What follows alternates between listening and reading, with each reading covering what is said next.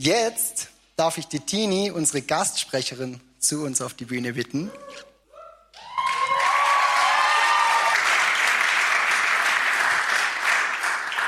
Die Tini kommt aus Paderborn, also da ist ein weiten Weg hinter dir. Aber du bist schon länger bei uns. Die Tini hat die dritte Staffel in der J9 in unserer Jüngerschaftsschule gemacht. Jetzt sind wir schon in der siebten Staffel. Und sie war diese Woche auch schon bei den Jüngern und hat eine Lehre gehalten. Und ich musste echt so staunen, was aus dir geworden ist, wie du gewachsen bist. Und ja, es kam so ein Key-Learning nach dem anderen. Und ich fand es so schön. Das Größte, was ich erkennen durfte, war, die Tini hat was erkannt, was ganz wichtig ist und ich glaube, deswegen gehst du auch so einen steilen Weg. Also sie, sie macht echt coole Sachen. Ihr könnt ihr auch folgen auf Instagram. Es gibt auch einen Podcast, dazu sage ich nachher noch mehr. Du hebst Gott hoch. Du selber weißt, es geht gar nicht um dich, es geht um Gott, aber du baust ihm einen Thron und du erzählst von ihm. Das finde ich wunderschön und wir freuen uns schon sehr auf deine Message. Ja, vielen lieben Dank. Es ist für mich voll das Privileg, dass ich heute hier sein darf. Ich habe selber vor vier, fast fünf Jahren die äh, Jüngerschaftsschule gemacht. Und ähm, jetzt darf ich einfach hier stehen und das, was ich so, was hier gesät wurde in meinem Herzen, was dann auch so aufging in den letzten Jahren, jetzt darf ich ein bisschen davon einen kleinen Ertrag vielleicht weitergeben. Und das ist für mich echt eine Ehre, denn es ist voll meine Sehnsucht, wirklich Gott zu kennen, und das, was ich von ihm erkannt habe, weiterzugeben. Das ist so das, was mir entspricht. Deswegen ist es voll die Freude, hier sein zu dürfen. Und was ich vor allem tun möchte, Raffi, du hast es eh schon gesagt, das ist wirklich mein Anspruch, Gott die Ehre zu geben. Das ist das, warum ich im letzten eigentlich hier stehen möchte. Und außerdem habe ich total die Vision für die Kirche im deutschsprachigen Raum, dass wir uns wirklich hinwenden zu so einer authentisch gelebten Jüngerschaft, dass wir wirklich Nachfolgerinnen und Nachfolger sind, die wirklich mit Gott ins Gespräch kommen, anstatt nur immer über ihn reden. Und ich studiere gerade in ähm, Paderborn angewandte Theologie und immer dieses ganze Theologie, was super ist. Es ist so toll und auch eine Stärke von unserer westlichen Welt, glaube ich, das Nachdenken über Gott. Aber ich glaube, es ist so die Sehnsucht Gottes und auch eigentlich im letzten unsere Sehnsucht, Gott zu kennen, mit ihm ins Gespräch zu kommen, mit ihm zu kommunizieren. Und deswegen freue ich mich total auf das Thema von heute. Gott spricht. Das ist die Wahrheit. Das will ich mal direkt steil vorwegnehmen. Gott spricht. Denn ich glaube sogar, es ist das Wesensmerkmal eines Jüngers oder das Wesensmerkmal von der echten, authentischen Nachfolge Christi, dass wir seine Stimme hören. Es ist also eigentlich gar keine Option, hm, Gottes Stimme hören klingt spannend, informiere ich mich mal, sondern es ist das Wesen eines authentischen Christen. Denn im Johannesevangelium 10, Vers 27, da steht, meine Schafe hören meine Stimme. Und es ist die Wahrheit, das ist das Wort Gottes. Und ich muss aber sagen, ich will das direkt so mal an den Anfang setzen, weil ich selber das oft gar nicht so kapiert habe. Also ich habe selber gedacht immer, okay, Gottes Stimme hören, das ist so ein Thema, so eine Kategorie, ein Tool für Fortgeschrittene. Ich dachte immer, wer lang genug betet oder wer irgendwie Seminare besucht, eine Jüngerschaftsschule macht oder irgendwie einfach eine Begabung hat, so eine besondere, besonderes Charisma oder so. Ich dachte, das sind Leute, die Gottes Stimme hören. Und dann durfte ich aber im Laufe meines, meiner eigenen Jüngerschaft, also meiner eigenen Nachfolge, merken, auch selber als ich in der J9 war, Thema Gottes Stimme hören, okay, auch mir ist zugesagt, dass auch ich Gottes Stimme hören kann. Und ich war weil ich einfach einen Gott kennengelernt habe, von dem ich zutiefst fasziniert bin. Gott hat sich mir vorgestellt als der Heilige, als der, der wirklich staunenswert ist, der mich fasziniert wie nichts anderes auf dieser Welt. Und weil ich diesen Gott kennengelernt habe, war ich auch total offen dafür, als mir dann zugesagt wurde, hey, auch du kannst Gottes Stimme hören. Okay. Und ich habe versucht, es zu kultivieren. Wie habe ich das gemacht? Indem ich schon geglaubt habe, hey, der Heilige Geist wohnt in mir. Ich bin eine neue Schöpfung in Christus Natürlich, eigentlich wurde es mir auch logisch dann irgendwie, als ich mich damit beschäftigt habe, dass ich Gottes Stimme höre. Und dann habe ich irgendwie ganz motiviert Eindrücke, Gedanken, all das so gesammelt und irgendwie gedacht, mh, Gott hat gesprochen, ich habe einen Eindruck gehabt und jetzt führe ich es aus. Und ich hatte echt gedacht, wow, ja, ich höre Gottes Stimme. Mein Chef spricht und ich führe aus. Und dann habe ich aber gemerkt, oft, das war irgendwie von der Frucht her gar nicht das, wie ich Gott eigentlich, wie ich dachte, dass er ist, es war nicht immer, dass es mich ins Leben geführt hat. Es war nicht immer so, dass ich dadurch Leben in Fülle bekommen habe. Und plötzlich habe ich gemerkt, okay, ist es wirklich Gottes Stimme? Höre ich wirklich Gottes Stimme? Und ich war wieder zurückgeworfen irgendwie und habe dann gelernt, dass es viel mehr darum geht, durchaus diese Eindrücke, also zu vertrauen und auf diese Eindrücke auch zu vertrauen, die Gott mir gibt, auch Gedanken, das sind alles Gott spricht zu mir, auch durch diese Dinge, die ich, die ich irgendwie wahrnehmen kann. Aber dann habe ich gelernt für mich oder hat Gott mir das so erklärt, geht es darum, dass ich schon reagiere und dann auch dem nachgehe, aber dann nach diesem Glaubensschritt erstmal wieder mich zu Gott wende und frage, ist es, bin ich hier auf der richtigen Spur? Und viel mehr mit Gott ins Gespräch komme, während ich meine Schritte gehe, als einen Appell zu hören und auszuführen im blinden Gehorsam und zu merken, ich habe mich irgendwie voll verrannt, weil ich gemerkt habe, ich hatte irgendwie eine Vorstellung von Gott als ein Chef, der mir auf einer Sachebene Informationen gibt und die habe ich auszuführen und gemerkt, das war nicht dann die Frucht des Heiligen Geistes, das war am Ende gar nicht das, was Gottes Stimme wirklich war. Es ist nämlich, und das ist so das, was ich erstmal vorwegnehmen möchte, meine Schafe hören meine Stimme, es ist ein Wesensmerkmal eines Jüngers, aber vielmehr ein Kommunikationsgeschehen mit Gott, ein Beziehungsgeschehen mit Gott, als dass ich irgendwie eine Sachinformation wahrnehme. Ja, ich kann Gottes Stimme hören, er gibt mir eine Info und dann schnurstracks dem hinterher. Nee, ich habe die Erfahrung gemacht, es ist vielmehr ein Beziehungsgeschehen. Kommunikation mit Gott ist vielmehr ein Austausch von Begegnung als von Informationen. Und das ist für mich erstmal was, wo ich, wo ich euch irgendwie mitgeben möchte, was meine Erfahrung damit ist. Es geht im Letzten um Beziehung. Und aus dem heraus, wenn ich jemanden gut kenne, dann höre ich auch, was er sagt, dann weiß ich vor allem, wie er es meint. Und das ist die Essenz. Es ist nicht ein Tool für Fortgeschrittene, oh, ich höre Gottes Stimme, sondern es geht darum, ihn zu kennen und zu wissen, wie er was meint, was er sagt. Also für mich ist wichtig geworden, dass Glaube und Gehorsam durchaus zusammengehört. Es geht schon darum, dann auch zu folgen und einen mutigen Schritt zu wagen. Aber immer im Fokus steht die Beziehung und nicht ähm, der Chef, der mir einen Appell gibt. Was ich glaubte, wie Gott spricht, hat also kollidiert mit dem, wie Gott wirklich spricht. Und das hat dazu geführt, dass ich ihn kennengelernt habe. Und jetzt möchte ich euch mit reinnehmen, wie habe ich denn Gott kennengelernt? Was ist denn so der, das, wie ich, wie ich Gott kennenlernen kann? Und grundsätzlich, wie Gott spricht, ist durch sein Wort. Ich habe gerade schon gesagt, es gibt auch unsere Eindrücke, unsere Gedanken, wie Gott zu uns spricht, aber es ist vor allem auch durch sein Wort. Gott hat schon gesprochen durch die Heilige Schrift und es gibt ja wirklich viele interessante Gedanken über die Heilige Schrift. Für die einen ist es wortwörtlich, für die anderen sind es nur Bildwelten und alles metaphorisch. Gibt's ja alles vertreten in der Theologie. Und jetzt möchte ich euch noch kurz einmal mit reinnehmen, was ist eigentlich die Heilige Schrift für mich? Wenn ich sage, dass ich danach lebe, dass Gott darin schon gesprochen hat, was meint es eigentlich für mich? Und für mich ist die Bibel Gottes Wort in Menschenwort. Ich glaube, dass wir wissen, dass die Bibel nicht vom Himmel gefallen ist, dass es schon Gott mit seinem Volk durch die Zeit hat er sich offenbart und die Menschen haben was niedergeschrieben. Aber ich glaube, es ist absolut vom Heiligen Geist inspiriert. Alles, was in der Heiligen Schrift steht, ist somit für mich Wahrheit. Es ist also alles wahr, was darin steht, wenn auch nicht alles immer wörtlich vielleicht ist und eins zu eins. Damit will ich sagen, es gibt verschiedene Gattungen von Wahrheit. Es gibt durchaus Geschichten in der Bibel, die historisch so genau so sich ereignet haben. Es gibt aber auch Geschichten in der Bibel, die sind genauso wahr wie historische Tatsachen, sind aber eine andere Gattung von Wahrheit. Ich nenne es jetzt mal poetische Wahrheiten, dass uns durch Geschichten etwas nahegebracht wird, was aber wahr ist. Okay, lange Rede, kurzer Sinn. Es ist die Wahrheit. Für mich ist das Wort Gottes Fundament. Und deswegen möchte ich nochmal mit euch jetzt näher in diese grundlegende Bibelstelle schauen, wo Gott uns sagt, meine Schafe hören meine Stimme. Johannes 10, Vers 27. Meine Schafe hören meine Stimme. Ich kenne sie und sie folgen mir. Mit dem Verständnis, das ich von der Heiligen Schrift habe, ist es die Wahrheit. Jetzt haben wir gehört, es geht darum, Gott kennenzulernen, um ihn immer mehr hören zu können.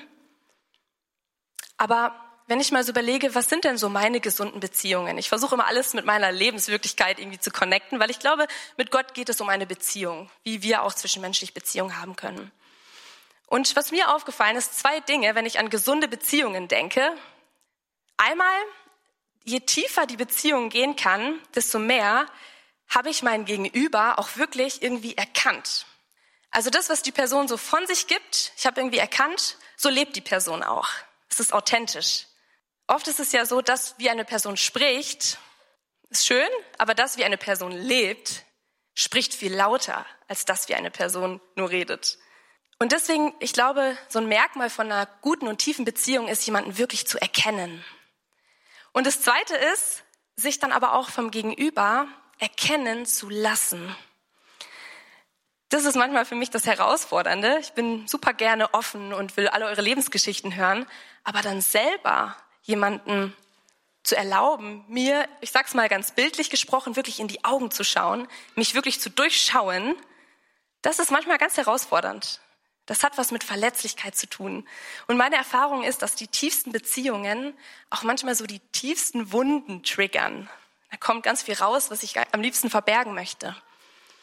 Und ich glaube aber, dass es trotzdem etwas ist, wonach wir uns sehnen, nach dieser ganz tiefen Beziehung, nach diesem Erkanntwerden und auch andere Menschen erkennen. Martin Buber, ein Religionspsychologe oder Philosoph, sagte mal, im Du erkenne ich, dass ich ich bin. Ich finde es so schön zusammengefasst. Am Du werde ich zum Ich. Und ich glaube, dass das, wie ich so den Menschen verstehe und wie ich so ticke als soziales Wesen, ist genau das, was ich auch auf Gott übertragen kann, wie auch Gott ist. Denn ich bin ja sein Abbild Gottes, steht auch in der Heiligen Schrift. Und wenn da steht, ich bin sein Abbild, dann bedeutet das, ich bin Gott als Mensch viel ähnlicher. Also das, wie ich mit meiner Sehnsucht nach Beziehung gemacht bin, so ist Gott auch. Der dreifaltige Gott, Vater, Sohn und Geist, der sich permanent an das andere, an die andere Person verschenkt und dadurch ständig kommuniziert. Gott ist in sich Beziehung und Begegnung. Als Abbild Gottes ist es ja kein Wunder, dass ich so darauf angelegt bin, in die tiefe Beziehung mit anderen Menschen und auch mit Gott eigentlich eintreten zu wollen. Und das ist für mich total schön, das zu glauben, denn ich bin eigentlich Gott viel ähnlicher als ein Atomkraftwerk. Kennt ihr das? Gott ist wie ein Atomkraftwerk. Schon mal gehört? Und wenn ich mal so darüber nachdenke, ja, im Sinne von Energie, also nicht missverstehen, also im Sinne von Gott ist der Power und die Kraft des Heiligen Geistes wie ein Atomkraftwerk. Und eigentlich ist es aber so, dass ich Gott viel ähnlicher bin, weil ich eben fühle, Beziehungswesen bin. Und es ist nichts anderes. Also ich will damit sagen, nichts ist Gott ähnlicher als du und ich. Wir sind nach seinem Abbild geschaffen. Und deswegen glaub mir, das ist etwas, das ich lernen durfte, auch in meiner Jüngerschaftsschule, zu denken, dass Gott weit weg ist und Appelle an mich richtet und will, dass ich irgendwas ausführe für ihn. Das ist nicht das Wesen Gottes. Er sehnt sich danach, mit mir wirklich in Beziehung zu treten.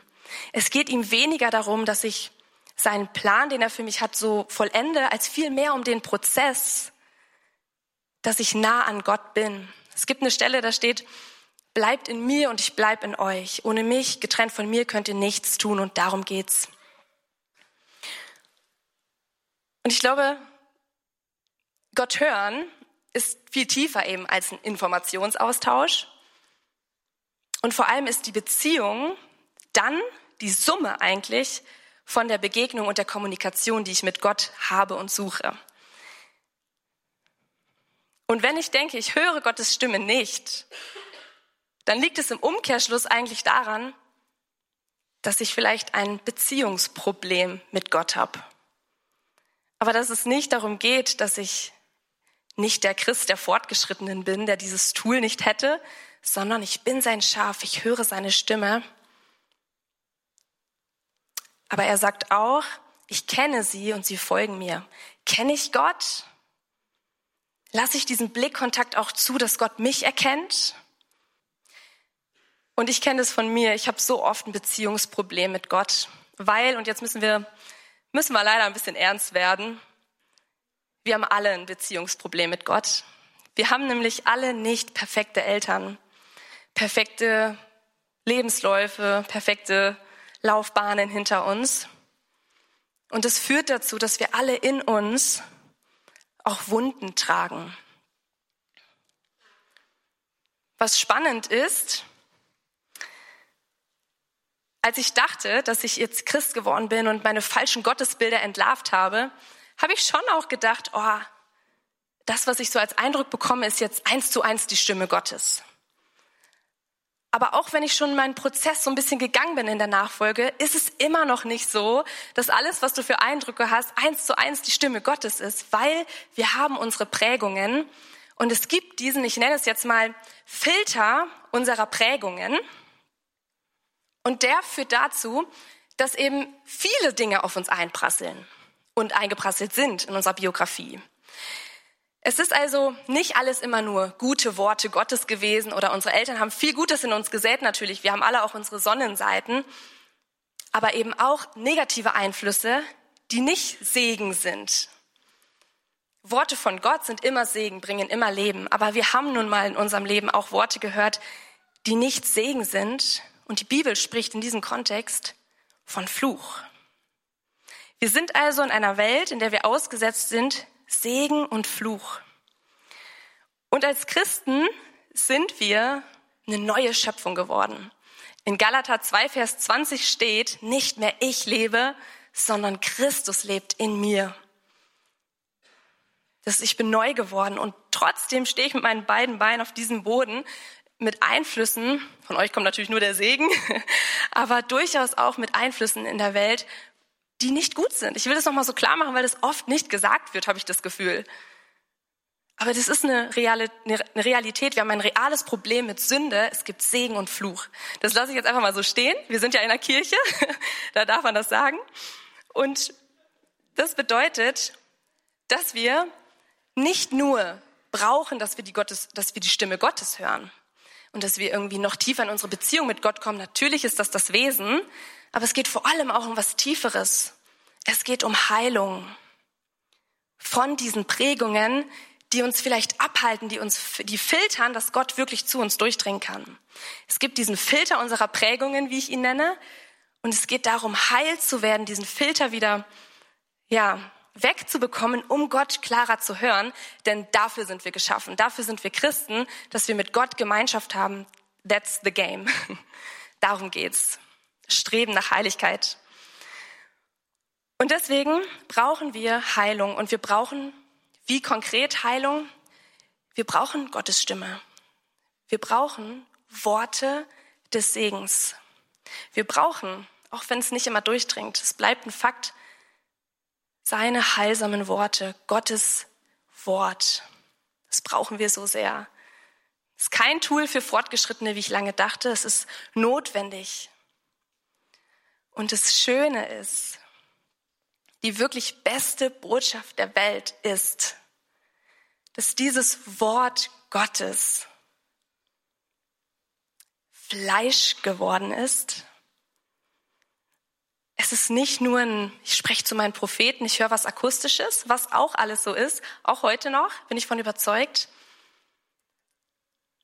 Aber dieses Wort ist Fleisch geworden, steht im Johannes Evangelium 1, Vers 14.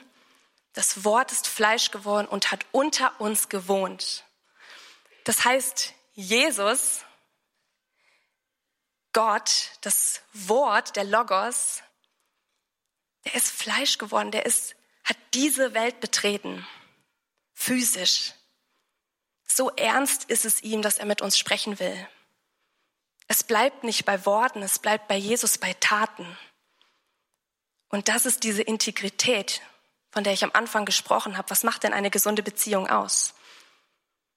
Dass das, wie eine Person spricht, dass sie das auch lebt, das ist authentisch. Und das Wort ist Fleisch geworden. Jesus ist Mensch geworden und hat unter uns gewohnt. Das ist so krass.